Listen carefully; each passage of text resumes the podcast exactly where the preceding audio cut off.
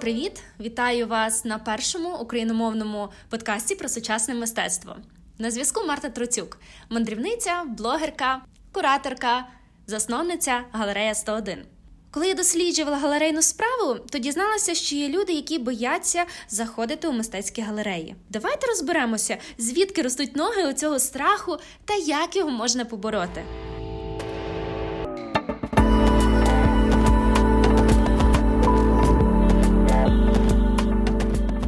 Арт-галерея, немов храм, немов дорогий бутік. Таке порівняння мені говорили люди, які дійсно відчувають дискомфорт, заходячи у галерею. Ви знаєте, я маю два приклади щодо цього: один позитивний, а інший негативний.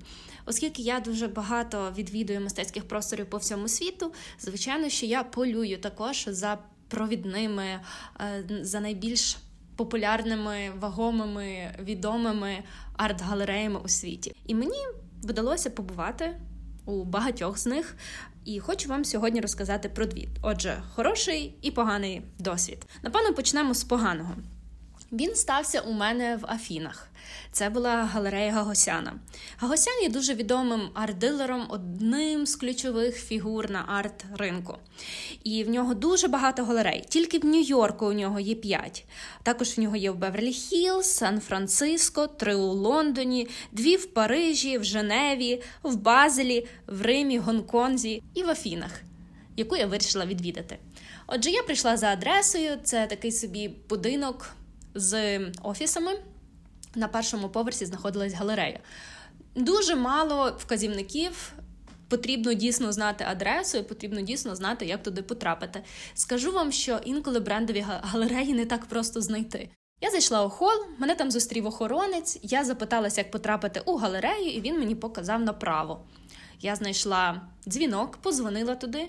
Мені відкрив двері молодий хлопець, не пустив мене за поріг, посміхнувся і сказав, що в них зараз немає ніяких виставок і взагалі вони не працюють. Виглядало це досить підозріло, але я тоді дійсно подумала, можливо, ну можливо, таки немає виставок. За деякий час, коли ми знову обговорювали тему брендових галерей з моїми знайомими, я повернулася до цього випадку та зрозуміла, що можливо вони оцінили мене як непотенційного покупця і не вважали за потрібне мене впустити у галерею. Це був мій такий не те, що негативний, але варіант, коли мені не вдалося потрапити у галерею. І тепер навпаки позитивний. Є така мережа галерей, вона називається Opera Gallery. Вона також присутня у дуже топових локаціях, у найбільших мистецьких хабах, таких як Гонконг, Лондон, Париж. А я потрапила у галерею їхню у Монако. Я прийшла туди, червона доріжка, великі прозорі двері. Мене зустрічає менеджер галереї, посміхається мені, і я запитую, чи можна там фотографувати. Він дає мені дозвіл, я починаю гуляти між мистецьких творів, які мене тоді дуже вразили. Дійсно відчувалося, що галерея дорога, е, було видно її рівень, рівень того мистецтва, який вона представляє. Навіть запах у галереї, парфумів і столик з каталогами, з шоколадом вказував на те, що рівень галереї дійсно високий. Перед тим як іти у цю галерею, я не дуже досліджувала, що це за галерея. Я знала, що вона має топову локацію. Я знала, що це є галерея дорогого мистецтва, але не знала, що це є досить така потужна мережа. Вже коли я виходила з галереї, я попросила у менеджера, щоб він мене сфотографував, тому що я роблю фотографії навпроти кожної з галерей. Це мій особистий такий невеличкий звіт. Потім я ці фотографії розміщаю на сторінці відвіданих мною галерей на сайті galeria101.com.ua. Ось я підходжу до менеджера, я попросила його сфотографувати, сказала для чого, сказала дуже коротко про свій проект. Він мені посміхнувся, вийшов за сво, е, за свого фешенебельного стола і зробив мені кілька фотографій. Абсолютно без пафосу, без ніяких зітхань, з милою посмішкою. Це був мій позитивний досвід відвідин брендової галереї. Ви знаєте, я винайшла свій спосіб допомагати людям боротися з цим неприємним страхом перед мистецькими галереями. І називається він Art Перекладається як мистецька прогулянка. Що це таке? Мабуть, я почну спочатку, як виникла ідея цього заходу. Десь приблизно три роки тому я вирішила дослідити мистецькі простори Львова Звичайно, це як маркетингове дослідження, адже я збираюся відкрити власну галерею тут. Тому мені важливо було оцінити, що вже є у моєму місті. Я тоді розробила маршрут і опублікувала у інстаграмі оголошення, що якщо хтось хоче зі мною погуляти галереями, будь ласка, приєднуйтесь. Тоді зібралося 10 людей, що мене дуже дуже здивувало, тому що я навіть такого зацікавлення абсолютно не очікувала. Ми зібралися всі і почали ходити моїм перед тим приготованим маршрутом. В кінці ми сіли. Обговорити побачене у кафе, і я отримала дуже хороші відгуки про те, що це дуже гарна ідея, що варто повторити, і що якщо я ще раз буду щось таке робити, щоб кликати людей. Я собі взяла це на замітку. І за деякий час вирішила дійсно повторити цю практику. Тоді я придумала її назву Артвок, в чому мені допоміг мій чоловік Орест Зуб. І потім я вже зрозуміла, що схожа практика, в принципі, існує, можливо, трішечки модифікована і в інших країнах, але вперше вона з'явилася в Україні. Час від часу у Києві я також роблю артвоки. Роблю їх зі своєю хорошою подругою, колегою Дашою Біленко. А у Львові артвоки стали вже постійним явищем. Як воно допомагає людям боротися зі страхом відвідин галерей? По-перше, коли є готова програма і Програма передбачає те, що в кожній галереї нас зустріне куратор або галерист, або ж сам митець та простою людською нормальною мовою розкаже, про що ж його мистецтво. Справа в тому, що корінь страху лежить у нерозумінні. Людям здається, де я? А де мистецтво? Я нічого у цьому не тямлю. Напевно, це дуже дорого. Мені зараз будуть щось продавати. Але коли є спеціально організована подія, яка скасовує абсолютно усі ці страхи, люди згоджуються і з легкістю відвідують мистецькі простори, перебуваючи у компанії інших однодумців, людей, які люблять мистецтво з гідом. Тоді люди назавжди позбуваються у цього некомфортного відчуття. Отже, артвок це така собі. Прогулянка, яка є дуже пізнавальною, вона є місточком, мабуть, між галеристами та людьми, можливо, потенційними клієнтами, покупцями мистецтва. Зараз я хочу трішечки більше копнути у тему мистецьких галерей та атмосфери, яка витає над ними. Дуже різний досвід ви можете отримати, відвідуючи галерею в Україні та за кордоном. А за кордоном ще залежить де саме. Пояснюю, часто у нас в Україні такий вже наш менталітет людей зустрічають по зовнішньому вигляду. Отже, якщо ви прийдете у дорогу галерею і менеджер вас оцінить як неплатоспроможного, звичайно, що ставлення до вас може бути зверхнє або нульове, тобто нуль уваги на вас, що в принципі краще ніж зверхнє, але все рівно не дуже приємно. Слава Богу, таких галерей я знаю дуже і дуже мало, але вони існують, і це пов'язане саме з менталітетом оцінювати людину по зовнішньому вигляду. У Америці чи в інших економічно розвинених країнах, містах люди не так багато уваги звертають, наприклад, на одяг, тому що. І мільйонери там можуть ходити обшарпані, абсолютно виглядати недоглянуті одяг не є признаком, обов'язковим признаком ваших статків. Тому у інших країнах на зовнішність не так багато звертають уваги. Також в деяких країнах люди набагато більш привітніші та готові до small talk, тобто до маленьких розмов, до легкої комунікації. Це, наприклад, такі країни, як Сполучені Штати Америки та Австралія, звідки я недавно повернулася. До речі, можете пошукати у моїх подкастах е, випуск саме про мистецькі музеї та галереї у Австралії. Отже, в цих країнах люди дуже швидко йдуть з вами на контакт, не оцінюють вас по зовнішньому вигляду, не оцінюють ваш вік чи платоспроможність. У мене було два дуже гарних приклади, два дуже гарних випадки, які я от власне з цих країн пригадала. Перший був у Лас-Вегасі. Мій чоловік Орест пішов на конференцію, а я, звичайно, пішла відвідувати мистецькі простори. Прийшла у галерею Метрополітен. Там мене зустріла дуже ексцентрична менеджерка. Вона одразу мені дала візитівку, і ми з нею почали говорити. Ось цей small talk, про який я вам нещодавно згадувала. Я їй розказала про свій проект, І вона дуже загорілася. Вона каже: який чудовий проект!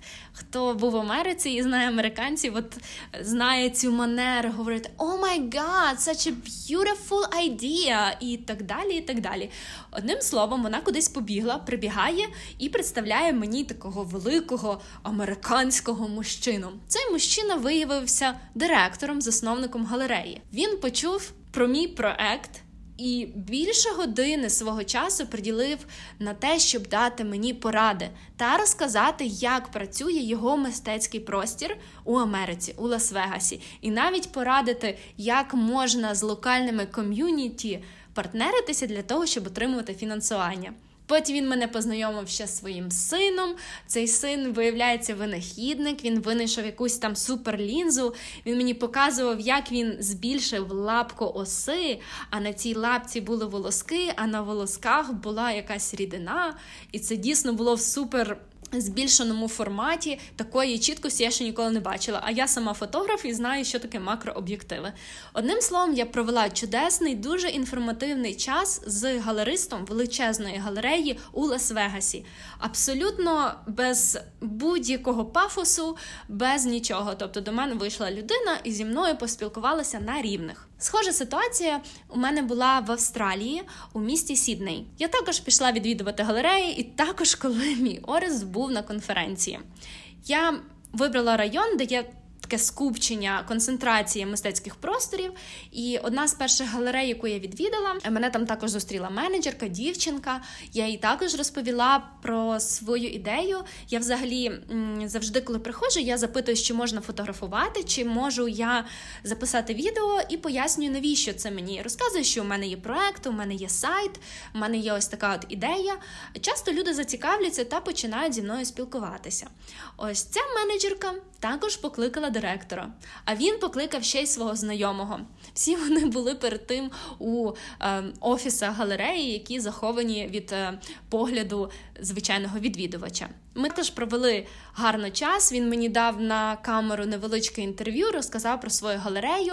А інший мужчина-партнер дав візитку та сказав, що буває в Україні і хотів би налагодити колаборацію з митцями з України. І пообіцяв мені написати у Фейсбук, що він і виконав. Думаю, якщо б не коронавірусна пандемія, яка зараз триває, то можливо ми вже придумали якийсь спільний захід. Ось такі от відмінності культурні бувають у різних країнах. Я також хочу запропонувати вам деякі поради, можливо, які допоможуть вам стати більш впевненими, коли ви заходитимете у фешенебельну мистецьку галерею. Перш за все, я пропоную вам з піднятою головою, з невеличкою посмішкою та впевненою ходою заходити в мистецький простір.